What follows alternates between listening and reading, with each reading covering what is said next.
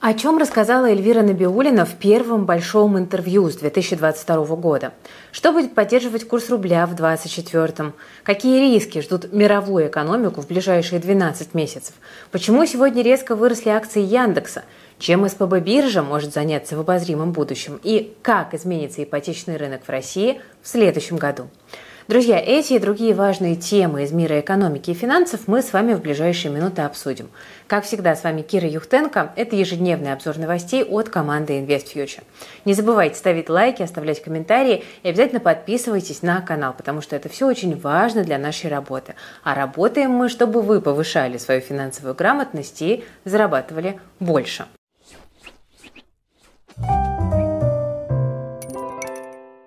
Друзья, начать сегодня хочу с большого интервью Эльвиры Набиулиной, которое она накануне дала телеканалу РБК.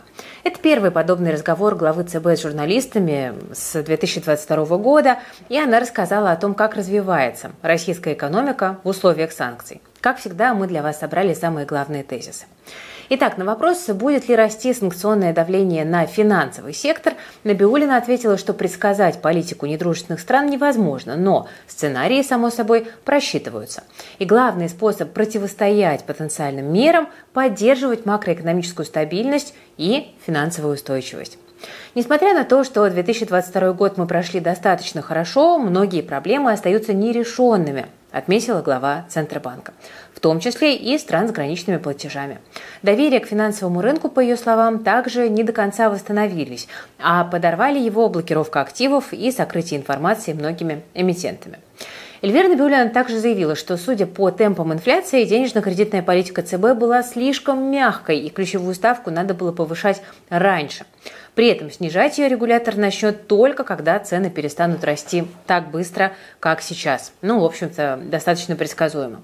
Ну а теперь, пожалуй, самое интересное, что мы выделили. Набиулина намекнула, когда можно будет переживать за слишком крепкий рубль, ну а значит выкупать просадку в долларе и ждать его роста. Итак, Председатель Банка России сообщила, что ЦБ начнет покупать валюту по бюджетному правилу при стоимости нефти бренд в 88-90 долларов за баррель. И вот такие цифры – это, получается, и ориентир для нас с вами, для инвесторов. Власти считают этот уровень комфортным. То есть российский нефтегаз в таких условиях зарабатывает сверхприбыли, ну а рубль укрепляется. Я напомню, что сейчас нефть у нас застряла около 80 долларов за бочку. Ну а значит, ЦБ продолжит продавать валюту, укрепляя рубль. И пока нефть добирается до отметки в 90, у рубля будет поддержка властей. Но когда этот уровень будет достигнут, ситуация может поменяться. ЦБ начнет покупать валюту и, соответственно, работать в этой ситуации как бы против рубля, да, чтобы он э, слишком сильно не укрепился. Это не значит, что наша валюта тут же рухнет. Если нефть продолжит дорожать, то это будет, в общем-то, позитивом для рубля. Но финансовые власти будут напоминать своими действиями, что считают его слишком крепким при такой вот цене на нефть. Что будет с рублем в следующем году? Это вопрос э, такой болезненный. В январе ЦБ еще планирует продавать валюту, значит, его будут поддерживать точно. К тому же экспортеры, по словам Набиулиной, сейчас продают почти 100% своей валютной выручки. Ну а это тоже весьма на руку рублю. Плюс регулятор пока не планирует смягчать ДКП, и поэтому в первом квартале резкого ослабления российской валюты мы не ждем. Ну, тут э, прогнозирую, что курс будет колебаться в диапазоне от 85 до 92 рублей за доллар, и при этом ближе к второй половине года ЦБ может начать снижать ставки. Ну а указ об обязательной продаже валютной выручки пока действует только до апреля. Поэтому вполне мы можем увидеть доллар там и по 100, а то и выше. Да, не исключено. Ну, друзья, какие у вас ставки по курсу рубля на следующий год? Пишите в комментариях и не забудьте свою позицию аргументировать. А мы с вами будем продолжать, но после короткой и полезной паузы. Друзья, у нас стартовала последняя неделя этого непростого года, и я думаю, что состояние и настроение у всех сейчас примерно одинаковое. Ну, во-первых, нужно скорее закрыть все рабочие задачи, чтобы их не переносить на следующий год. Ну, а во-вторых, еще и успеть продумать планы на 24 Тут проблем вроде нет. По опросам главная цель россиян на будущий год – добиться роста своих доходов. Но, правда, как именно этого достичь, понимают немногие. Поэтому дам такой небольшой совет. Срочно подключайте к своей работе искусственный интеллект. Если вы пишете тексты, создаете изображения, обрабатываете аудио и видео, там, занимаетесь маркетингом, пишете контент-планы, но при этом все еще не используете нейросети, то вы уже среди отстающих. Благодаря искусственному интеллекту привычные задачи выполняются в 2-3 раза быстрее, ну а значит вы будете успевать сильно больше ваших коллег. Я думаю, что про востребованность таких специалистов пояснять уже не нужно. Ну а познакомиться с нейросетями и начать применять их в своей работе вы можете на нашем нейропрактикуме. Обучение состоит из 10 практических видеоуроков, за которые вы освоите 40 проверенных нейросетей. Их можно использовать для создания текстов, для э, генерации изображений, ну а также для работы со звуком и видеофайлами. Выбор на самом деле очень большой, как нейронки использовать. Отдельно у нас предусмотрен урок по старту на фрилансе. После него вы всегда сможете взять простую подработку на полчаса и получить до 5000 рублей за понятные задачи. Еще один очень важный момент. Сегодня у нас последний день предновогодней распродажи, так что вы еще успеваете записаться на нейропрактикум по максимально выгодной цене. Но тут советую поспешить, потому что осталось всего, ну вот буквально несколько часов. Друзья, только вам решать, как вы проведете следующий год. Среди отстающих или сделаете шаг вперед в карьере и заработке. Ссылка на нейропрактику в описании к этому ролику. Ну а мы с вами продолжим говорить о планах и прогнозах на будущий год. И вот сейчас мы обсудим, какие риски могут ждать глобальную экономику в следующие 12 месяцев. Говорить об этом не слишком радостно, но очень важно, особенно для нас, для инвесторов, которые всегда должны быть готовы к худшему. Итак, первый риск – это, конечно же, рецессия. Хоть рынок и верит, что ФРС скоро начнет снижать ставки, но это процесс совсем не быстрый, и поэтому высокие ставки в мире все равно еще придется потерпеть. Экономики США и Европы там пока как-то держатся, но сейчас даже небольшой черный лебедь может их довольно легко и быстро отправить в кризис. Следующий риск – это взрыв долгового пузыря. Невозможно бесконечно набирать и обслуживать все более дорогие долги. В США люди нагружены ипотеками, студенческими долгами, это student loans называется, и кредитами. Ну а Китай, например, все еще не решил вопрос с огромной задолженностью девелоперов. Также на мировую экономику будет влиять продолжение военных конфликтов, которые обходятся все дороже. Они рушат цепочки поставок и опустошают бюджеты многих стран. Из-за палестинского конфликта западные страны уже задумались, смогут ли они дальше финансировать э, Украину. Ну а нынешние обстрелы в Красном море уже заставляют выбирать более длинные и дорогие маршруты поставок. Отдельно хотела бы выделить Китай и Тайвань. В следующем году на Тайване пройдут выборы, и совершенно непонятно, устроит ли КНР новое руководство острова. Но даже без прямого столкновения растут риски санкций и торговых войн, а ведь это важнейшие производственные и торговые центры мира. Ну, в общем, вооруженного конфликта может и не быть, но политической нестабильности вокруг э, Тайваня хоть отбавляй, и она точно продолжит расти. Ну и, наконец, проблема, которая в последнее время стала менее заметна в информационном пространстве, но от этого она не стала менее значимой. И речь идет, друзья, о глобальном потеплении. Засухи, морозы, ураганы, непонятные вирусы уже несколько лет подряд возникают, и каждый раз мировая экономика сильно страдает. Вероятно, и 24-й тоже не обойдется без разрушительных природных катаклизмов, потому что спасение планеты – это долго, и очень дорого. Ну а нам с вами, россиянам, следующий год точно принесет очень много изменений. Нас ждет индексация пенсий и зарплат, повышение призывного возраста, рост тарифов на ЖКХ, дополнительные штрафы для автомобилистов и владельцев жилья, ну и многое другое. Мы для вас решили собрать все самые важные изменения в одном видео.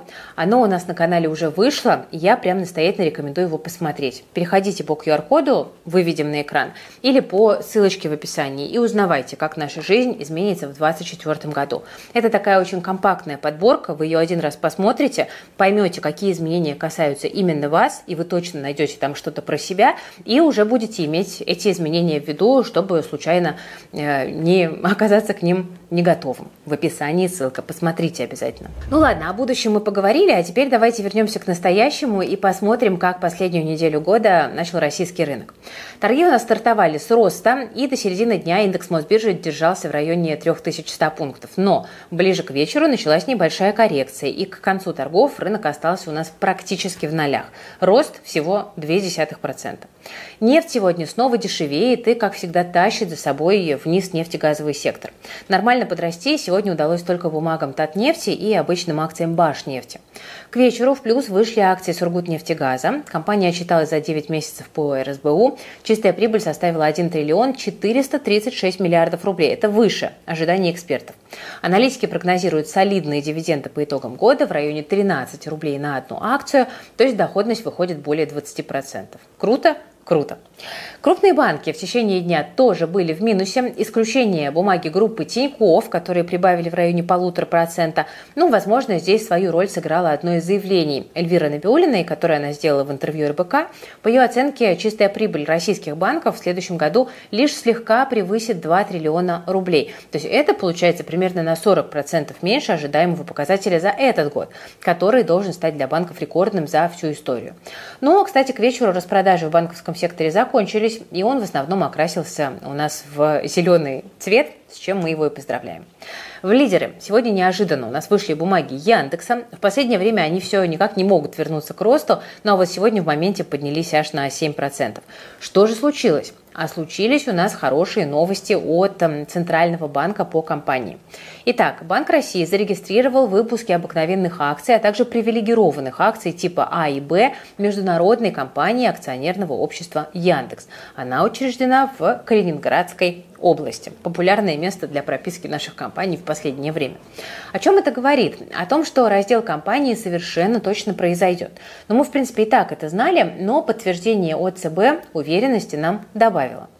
Кто будет собственниками российского Яндекса, что все-таки уйдет международному Яндексу, а что останется тут, мы с вами пока еще не знаем.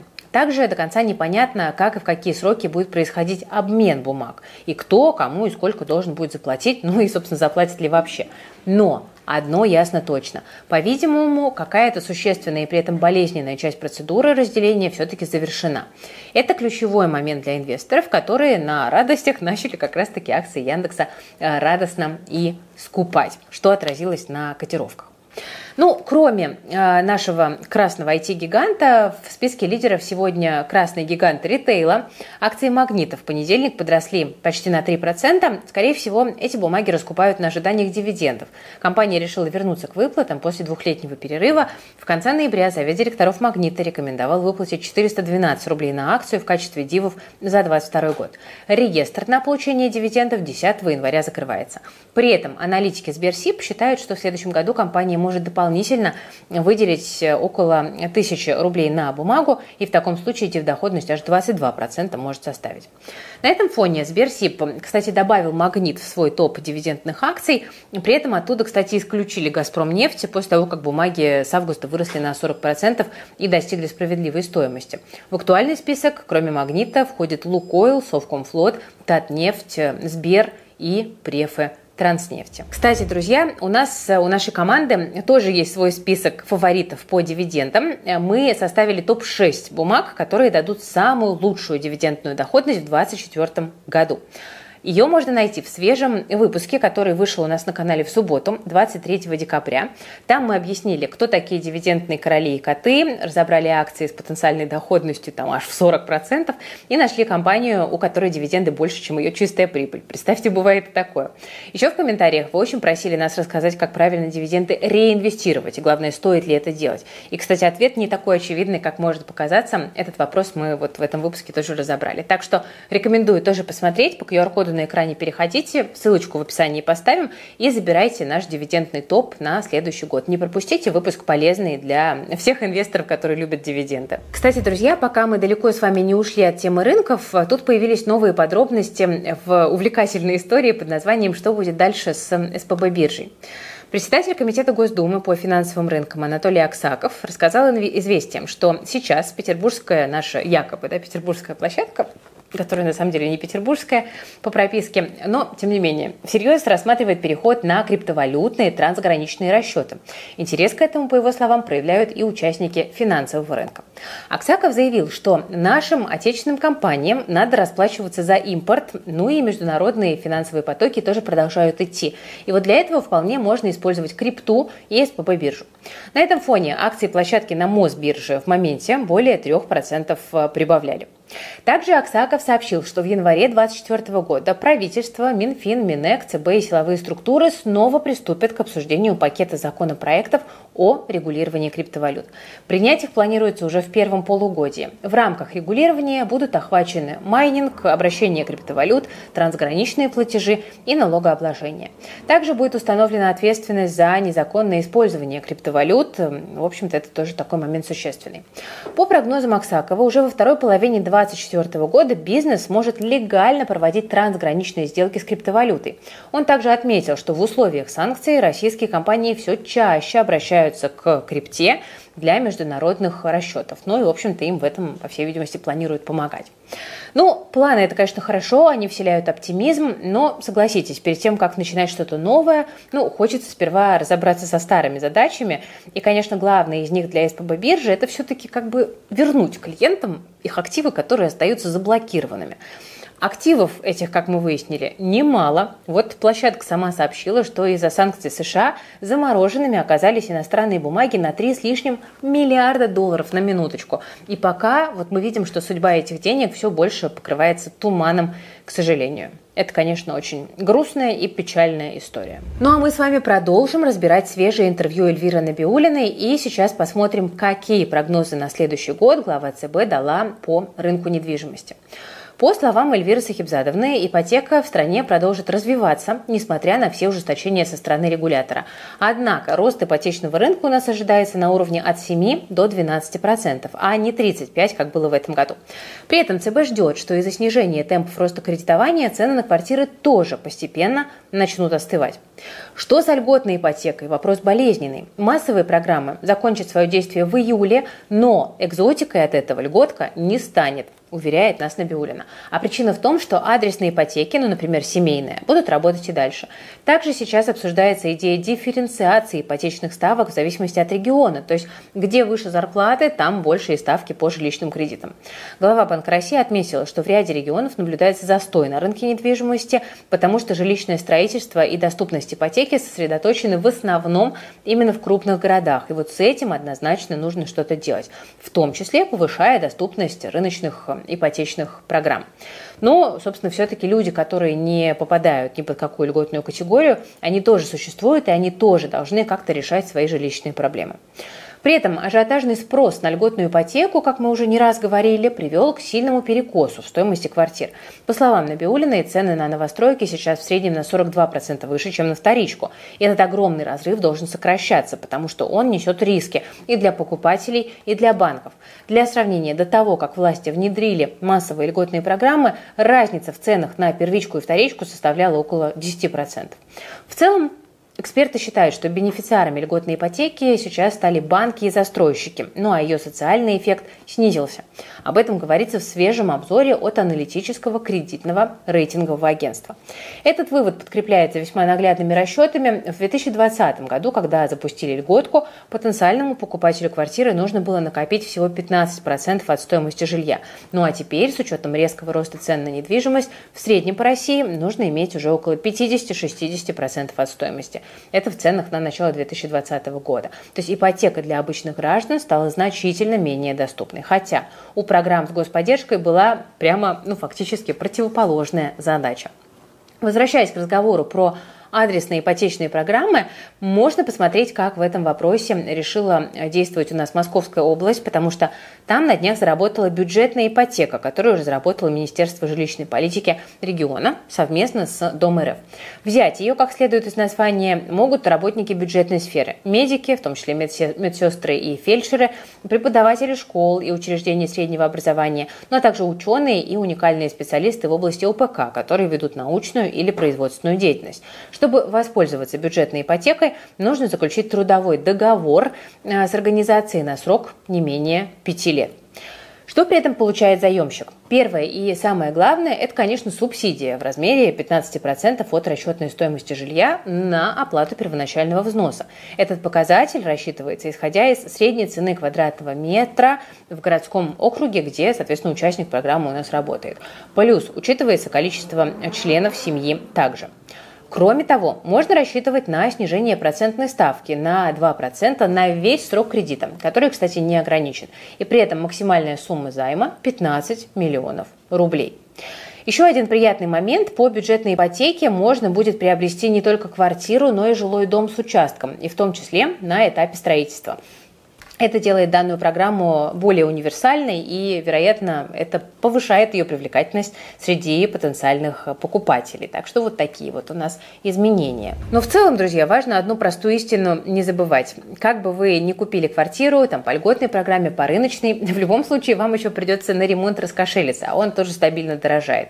Даже если квартира с отделкой от застройщика, что в последнее время встречается нечасто, все равно расходы будут. Под себя вы, скорее всего, захотите сделать что-то такое уникальное, необычное, но это далеко не дешевое удовольствие. Ремонт дорожает постоянно, свой вклад вносит и услуги мастеров, и сами материалы. Ну вот, например, в этом году спрос на строительные ремонтные работы в ванной комнате вырос в полтора раза. При этом стоимость такого ремонта увеличилась более чем на 25%. Она продолжает расти.